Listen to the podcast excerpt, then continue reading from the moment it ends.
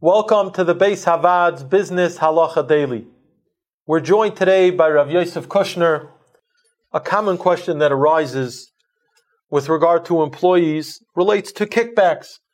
An employee directs business to a particular vendor, and there are certain benefits and kickbacks that accrue to the employee's uh, benefit. And the question is, is that ethically acceptable? And if there is a problem, what is the proper way of rectifying that? So, this is a, very important point. Choshen Mishpat is, is, in a certain sense, unique, where it's different halachically than Yoreh Deah, than Archaim, Even HaEzer. Choshen Mishpat is malleable. It, it, you could it's you could negotiate. A person has a right to say these are my terms.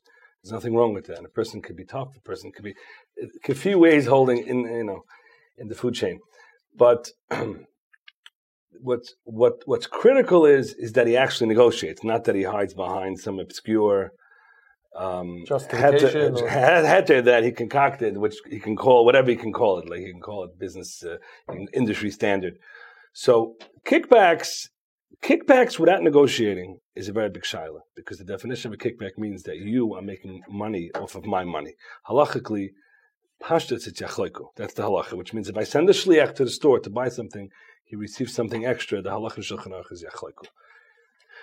If you as a manager, if you as an employee are not okay with that, it's okay not to be okay with that. You can negotiate terms as you'd like. But you can't not negotiate and hide behind whatever you're trying to rationalize because ultimately you, you, you are so biased and there's such a conflict of interest.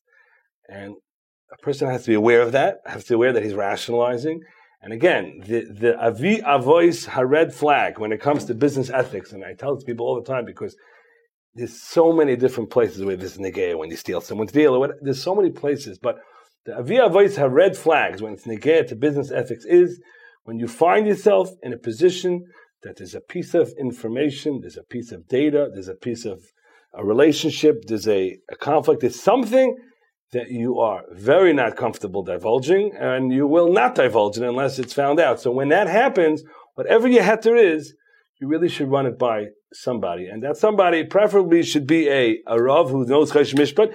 But the interesting thing is, it doesn't even have to sometimes be that. Someone who doesn't have the bias.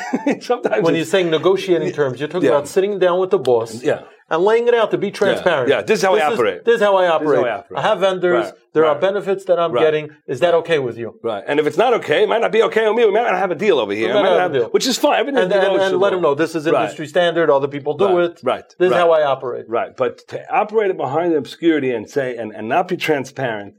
Um, um, usually, what's happening is is you're you're you're just you're rationalizing and rationalizing, and you have a conflict of interest, and I, am telling you, I find many times when people say, I'm not sure if it's ethical, it's usually a code word for saying it's geneivah gemurah.